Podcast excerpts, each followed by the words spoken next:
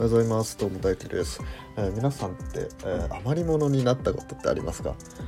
例えばなんかクラスとかで何人3人1組2人1組とかでグループ作ってくださいねって言われたらそれ余っちゃうのがまあねあるあるだと思うんですけどね。俺もねそう余りになる方だったんですよねだったんで一人にずっとあまりになりすぎたせいでもう逆に一人でいいやっていうね開き直っちゃったっていうのはなんかそういうのなんですけどまあそれは置いといて、今回はそんな感じで、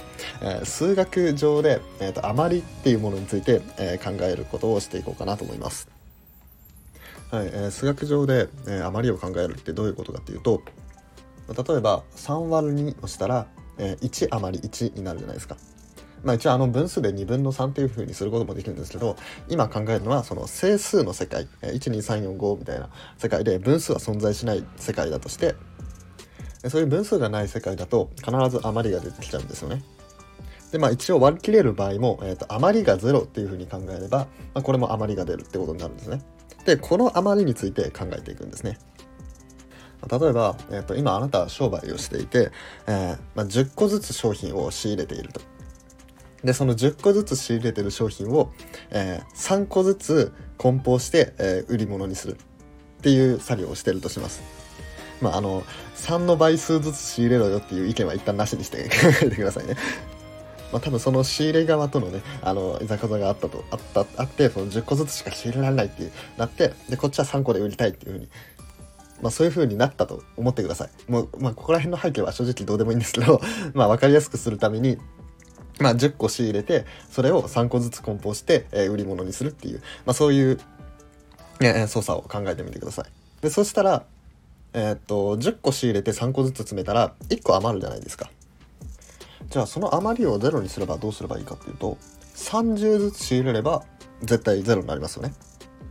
10仕入れたら余りが1になるってことは、まあ、それを3回やれば余り1個が3つできるからそれでもう一つ新しく、梱包できるよねっていうことで30仕入れればちょうど余りが0になるみたいな、まあ、こういう計算を、まあ、数学上では、合同式とか言ったりあとモッドっていう記号を使うんで、まあ、モッドみたいな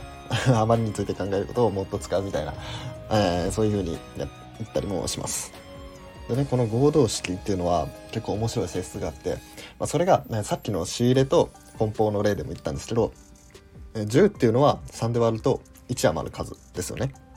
でそれに、20追加して、30個にしたと。じゃあこの20追加した時のこの20っていうのは、3で割ると2余る数なんですよね。3×6=18で18プラス2になるんで2余る数なんですよね。でこの3で割ると1余る数と3で割ると2余る数を足してやると3の倍数になるんですよ。まあ3で割ると0余る数っていう風になるんですよね。はい、これ何が起きたかっていうと、10ってのは 3×3 プラス1ですよね。で20ってのは 3×6 プラス2になるんですけどこの3がいくつあるかっていうのは関係なしにこの余りだけを足し算しましたよね。10を3で割ると1余って、20を3で割ると2余ってっていうこの3が3つ作れるとか3が6つ作れるとかっていう情報はまず関係なくて、1個余ると2個余るのこの1と2を足してるわけなんですよね。つまり余りだけを足し算したり余りだけを掛け算したりしても、ちゃんと計算として成立するっていうことなんですよね。でそれと同様に、2乗とか3乗とか何乗とかでもちゃんとその計算もできたりとかしてでこういうような性質をいろいろ使って、余りを計算していくっていうのが、まあ、合同式でやっていることなんですよね。でまあ例えばね有名というか、まあ、割と、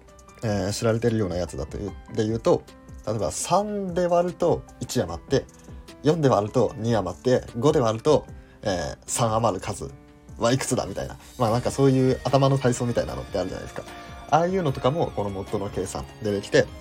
まあこれはね中国式常用定理っていうのがあってそのめちゃくちゃ万能な定理があるんですけどその定理を使って解くこともできたり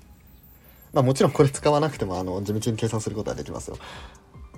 まああとは平方乗与とかも面白いんですよね。例えば3で割った余りを考えたいんですけど何かの2乗っていうものを3で割った余りっていうのは0と1しか登場しないんですよ。2乗のものを3で割ったら2が余るっていう場合は存在しないんですよ。まあ、こんな感じで、2乗したものを割った余りを考えると出てくるものがあったり出てこないものがあったりっていう、まあ、それについての法則みたいなものもあったりして、そういうのも考えるのもねまた面白いんで、よかったら調べてみてください。それじゃあ今回は、余りについて考えていきました。このラジオいいなと思ったらいいねとかフォローとかお願いします。あと感想とか質問リクエストなどあればコメントとかレターでお願いします。それではバイバイ。